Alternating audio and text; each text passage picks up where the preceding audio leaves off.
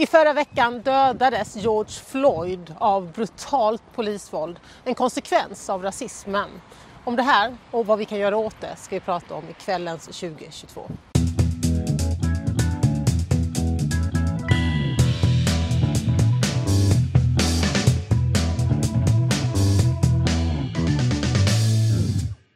Efter dråpet på George Floyd så har människor samlats i massprotester. Först i flera städer i USA, sen i Europa på flera platser och i Stockholm. Och i förrgår så var det hela 60 000 personer som demonstrerade digitalt mot president Trumps ovilja att ta itu med den strukturella rasismen i USA och dess konsekvenser.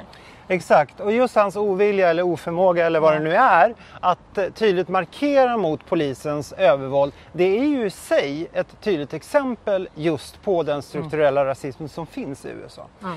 Han twittrar ju otroligt mycket ja, också. Den här. Som, ja, som häromdagen. Ja, i, veckan. I slutet på förra veckan. Då han då på Twitter snarast fördömer demonstranterna för att de skulle vara för våldsamma. Inte att polisen hade gjort något fel med övervåld. Det kan man jämföra med det som han också skrev på Twitter ytterligare lite tidigare när det var vita arga män, en del av dem till och med beväpnade, mm. som just blev väldigt arga mot att det var en lockdown i Michigan. Och då uppmanade han guvernören att ja, men det här är ju egentligen schyssta, snälla människor som bara tillfället är lite arga. Så han borde nog gå de där demonstranterna lite till ja. mötes. Ja, men det är så typiskt och det här sätter verkligen liksom fingret på hur den strukturella rasismen tar sig uttryck. Och jag är så trött på att vi fortfarande behöver kämpa mot den här, den här skiten. Att det fortfarande är så. Trots allt, trots alla som har dött, trots allt våld, trots vår historia, kolonialismen, allting, att vi inte har kommit längre. Och, då, och samtidigt som jag blir frustrerad, ledsen och arg så blir jag ju så tacksam över att vi är folkvalda, att vi är politiker, att vi har fått väljarnas uppgift att kämpa för mänskliga rättigheter och mot rasism. Eller hur? För det här är ju inte bara politik, det här är djupt personligt. Jag kommer aldrig ge upp. Jag kommer aldrig ge efter för hatet över min döda kropp. Jag håller givetvis med dig om allt det här Alice. Men det är framförallt en sak jag gärna vill lyfta. Och det är ju det att visst, vi som folkvalda, vi kan göra mycket. Men alla kan göra mycket mm. om man bara vill. Ja.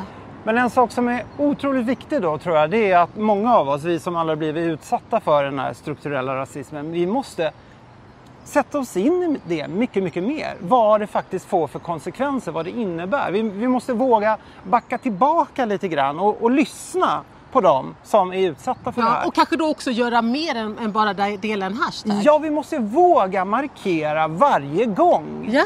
Och den, här, den, där, den där viljan och modet, det är ju det som krävs runt eh, släktmiddagsbordet, eller hur? Eh, I fikakön, i kön på ICA. Att man faktiskt säger ifrån när någon drar ett rasistiskt skämt. Att man vågar skapa dålig stämning. Alltså, vi politiker, vi har ju, dels ska vi göra det, men sen har vi ju ännu fler verktyg. Just nu så arbetar vi i gröna gruppen med ett så kallat urgency paper. Det är ett av de kraftfullaste verktygen vi parlamentariker har. Och om vi gröna får med oss fler politiker från de andra grupperna, då kan vi rikta tydlig och stark kritik mot president Trump och mot det som sker i USA och vad det gäller oviljan att ta itu med rasismen. Och vi kan rikta den både mot det som händer där men också det som händer i Europa. Och på tal om politiker från andra grupper, alltså det räcker inte bara med symbolhandlingar. Eh, Ebba Busch la väl på Instagram, tror jag var, upp en, en, mm. en bild med Black Lives Matter. Ja, det kan man väl möjligen göra. Om man verkligen menar det. Men mm. om man samtidigt då verkar vara beredd att bilda regering med Sverigedemokraterna. Mm.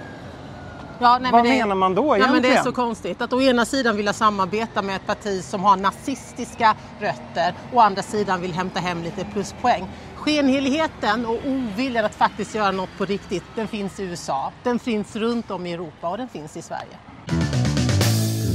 Vi är vid Atomium idag i Bryssel. Och den här platsen det är verkligen ett extremt exempel på den rasistiska historia som finns här i Europa, inte minst just i, i Belgien. För bara 62 år sedan, det är alltså sju år innan jag föddes, då fanns det ett människozoo här. Ja men det, det är så sjukt. Vita europeer kunde åka hit och titta på den här byn som man hade byggt upp då med, med människor från Kongo. 597 eh, människor totalt, varav 198 barn. Eh, de vita européerna kunde titta på dem. De kunde mata dem.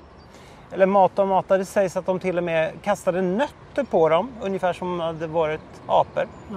Ja, men det är så fruktansvärt. Och det här, menar 60 år sedan. Då levde ju dina föräldrar och mina föräldrar. Ja, nästan Ja. att jag levde. Ja, Jag var det nästan här, det här, planerad. det här ju, visar ju på att den strukturella rasismen i våra samhällen, den är djupt förankrad. Man kunde mata svarta människor här. Mm. Och det visar ju också på hur mycket vi måste kämpa för att få bort den. Den är liksom en del av oss och allt det vi har byggt upp. Exakt, och rasismen försvann ju inte bara för man rev det där satansoet. Utan den finns ju fortfarande kvar, som jag har gett många exempel på nu. Och återigen, en av de viktigaste sakerna som vi måste göra, vi som aldrig varit utsatta för detta, är att läsa på och förstå vad rasism egentligen innebär. Det är ett ansvar som vi alla har.